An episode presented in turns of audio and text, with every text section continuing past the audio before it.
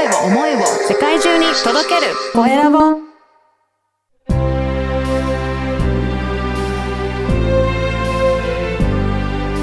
経営者の志。こんにちは。山口智子です。今回は芸能事務所を経営されているとてもハートの熱い方がゲストです。お話どうぞお楽しみください本日のゲストはハートクリエーション合同会社代表の古川修一さんですよろしくお願いしますよろしくお願いします。お願いしお願いますします。やっと出れた。いやーありがとうございます嬉しい言葉あの、出たかったんですよね。本当ですか、はい。やっと出れます。いやーそれはやっぱり思いを伝えたいという部分がありましたか？そうですね。やっぱ僕も一経営者の志のリスナーなので、ありがとうございますこういざ自分が出るとなると、やっぱ、緊張してますけど、本当ですか？でもやっと出れるんだってワクワクもあるんで、今日ちょっと楽しみですね。いやー私も楽しみでしたよろしくお願いしますよろしくお願いします。まずはですねいろいろ伺いたいことあるんですが、はい。まずハートクリエーション合同会社どんなことをされてるのかちょっと聞いてる方にも説明していただけますか？はい。えーっと、ハートクリエーション合同会社は、まあ、会社の社訓がですね、こう刺さるコンセプト作りっていうテーマで、えー活動させていただいてます。で、まあ、これどういうことかと言いますと、じゃあですね、こう芸能事務所をやってるので、そのファンに対して、いかにこう刺さることができるかっていう思いで、商品やサービスを提供しているっていうのをさせていただいております。はい。え今は結構手掛けられているアーティストさんももう何人もいらっしゃるわけですよね。はい、そうですね。今で言うと、20名ぐらいかな。でも今はは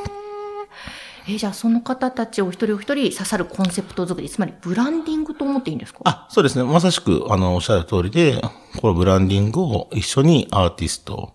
それぞれと一緒に考えて活動させていただいてるっていう感じですね。えーでも、本当にいつも古川さんは、すごく忙しそうで大変そうなんですけど、すっごく一方楽しそうなんですよ、いつも。あありがとうございます。えええこのお仕事されたのは、まあ、他にも会社持ってらっしゃるので、はい。今のこの会社のお仕事はいつからなんですか？今の会社作ったのは、えーっと、去年の10月なんですけども、まあ以前からあの同じような仕事をやってたんで、まあ自分が独立して、えー今、新しく会社作ってやってるのが、今のこのハートクリエーションの合同会社ですね。はい。でもその刺さるコンセプト作りっておっしゃってましたけども、どうやって刺さるように、まあもちろんいろんなことをやっていくと思うんですけども、今までの実績から言ってどんなことが具体例でありますか？えーっと、まず、世の中にですね、こう、刺さるようなことをもちろんしたいっていうのがあるので、あるプロジェクトをするにあたって、だいたい半年ぐらい、こう、リサーチなりマーケティングして、じゃあそこをプロデュースするにあたって、ローンチしてこうよってことをやるので、いきなりこう、じゃあ勢いで、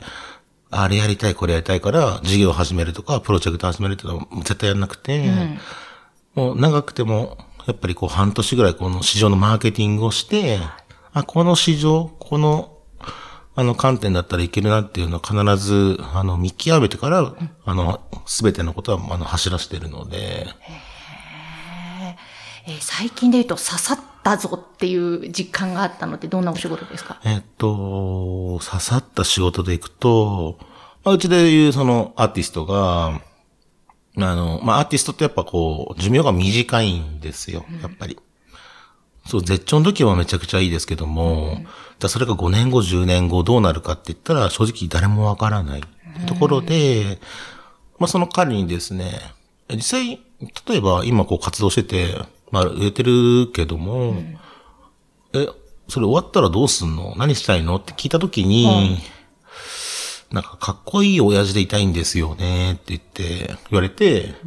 え、じゃあそのかっこいいって、僕結構具体的に聞くタイプなんで、はい。そのかっこいいって何なのって時に、こう、やっぱ僕問い詰めるタイプなんで、その本人のその心の底聞きたいので、聞いた時に、洋服屋さんやりたいんですよね、みたいな感じで言うので、え、じゃあ今から、それ、そその時始めるのと、別に今始めるの何が変わるのって時に、変わらないですよねっていうので、じゃあそれ一緒にやろうよってなって、あの、まあ一応そのファン層というか、もうマーケティングして、この路線だったらいいね、このデザインだったらいいねっていうのをこう毎日のようにこう打ち合わせして、で、出したんですよね。はい。そうすると、まあ、まあ、ちょっと金額はちょっと言えないんですけども、え。ももうめちゃくちゃ売れた。し、今でももう毎日何かしら、うん。本当ありがたいことにそのアーティストのまあ服が売れてるというのが現状ですね。まあそれはもうマーケティングが間違ってなかったっていうのもあったんで。うん、うん、うん。はい。えーでも、マーケティングにずっとそうやって調査もいろいろ知った上でのことだと思うんですけども、はい。やっぱり嬉しいですよね。えっと、嬉しいですね。ねえこれ何が嬉しいかというと、うんまあ大体このぐらいの年齢層だなっていう、あの、リサーチのもとにマーケティングして、売り出して、まあ今も活動させていただいてますけども、どっちかというと、あ、この層から来るんやとか、なんていうんですか、この子供、家族と一緒に買ってくれるお客さんとかも結構最近多いんで、あそこの層も行くんだって思いながら、なんかこう、自分が予想してたマーケットじゃないところの層が結構ありがたい子にそういう注文めちゃくちゃ入っているので、あのね、次が次とやっぱ新しいもの出していかなきゃいけないので、もちろん忙しくはなっちゃってますけども、まあもちろんタイムマネジメントとして活動できればもっとより良いものを世の中に提供できるかなとは思ってますね。あの、ちょっと洋服も拝見したことあるんですけども、すごいおしゃれというかかっこいいというか。本当ですか？ありがとうございます。だからね、家族で来てくれるって確かに意外だなと思ったので、それは嬉しいですね。嬉しいですね。でたまたま、それこそ、本当嬉しかったことは、この間池袋歩いてて、あ、来てるって。うわ まあさすがに声かけないですしはい、僕もね、そのアーティストのこうメディアにたまにこう出たりもするんで、顔バレもあんましちゃうとあれなんで、まあ、あの、遠くから、ー。はいあり。がとうございます、みたいなで。でも嬉しかったですよ。街中でまさか見ると思わなかったんで、えー嬉しいですね。めちゃくちゃ嬉しかったですね。はい、広がってきたなって感じは。はい。えでもそれは、そのプロデュースしたそのアーティストの方もやっぱり嬉しかったんですか？古古川さんにお礼の思いが多分たくさんあったと思うんですけど。あの、まあ、人生は変わったと思いますね。おー。どっちかっていうと、その、アーティストでいくと、今の曲もこう配信してるので、どういうジャンルなんですか？ヒップホップですね。はい。で、ヒップホップってジャンルなんですけど、なんですかね、最近のヒップホップって、まあ、あの、こう、昔みたいに、ヨーヨーみたいな、こう、じゃなくて、うん。どっちかというと、こう、なんか、スマートのヒップホップ、スマートの曲に、こう、音を、あの、自分の声を乗せていくっていうヒップホップが、まあ、ずっと流行ってて、まあ、彼はそっちのタイプですね。で、その、まあそれこそ iTunes ですとか、はい。Apple Music とか Amazon Music とか、いろいろ各種、各種ありますけども、そこにこう出して、まあそこのね、なんか YouTube とかでもちょっと似てるんですけども、そこで何回再生されたかで、こう、なんですか、収入が入るっていうモデルなので、それだからやっぱ不安だなっていうのがやっぱあったらしくて、この時にやっぱ、もちろんアーティストとしての見せ方もそうだし、もちろん生活もしなきゃいけないってところで、あの、僕のとこに来て、まあ、さっきみたいにこう問い合わせ、とあのね、問いたらしたところ、まあそういうことやりたいっていうんで、じゃあやろうよっていうのがあったんで、まあ、ありがたいことにね、その、そのからはドラマも決まってますし、すごい。あとは、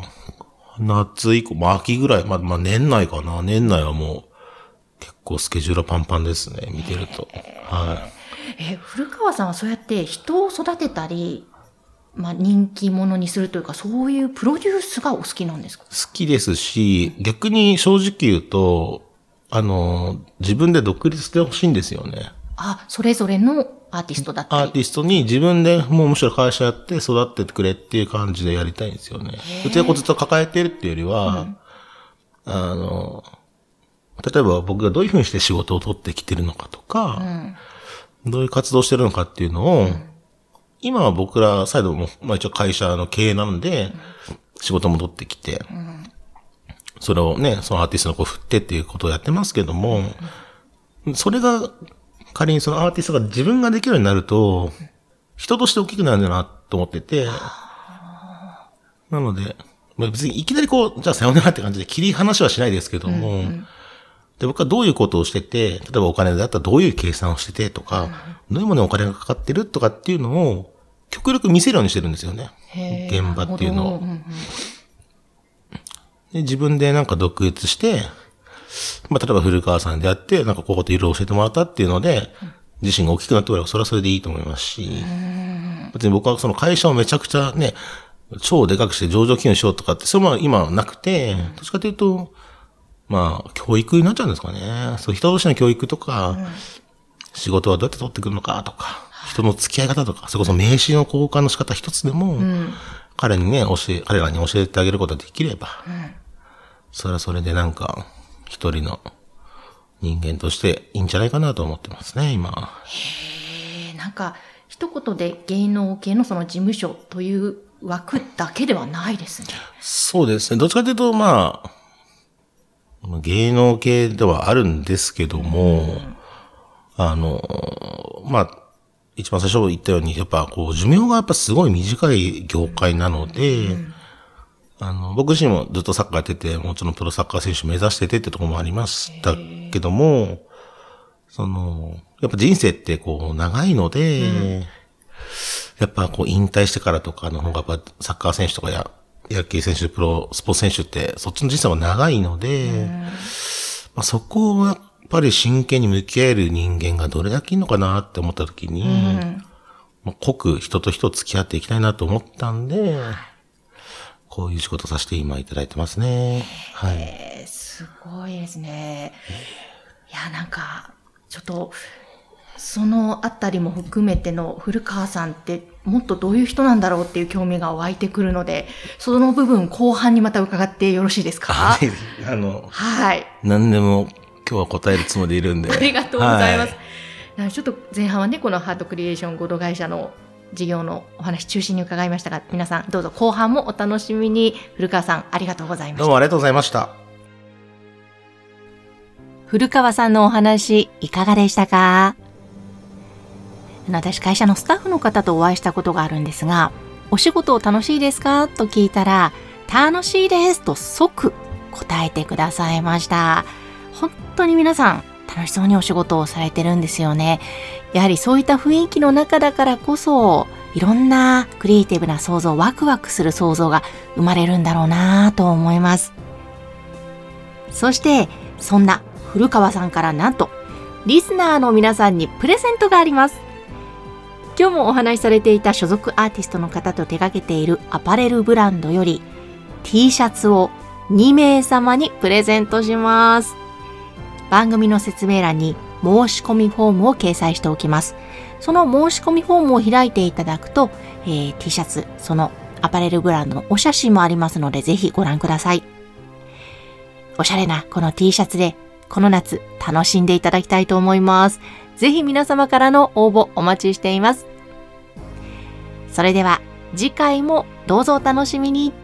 世界中に届ける。コエラボ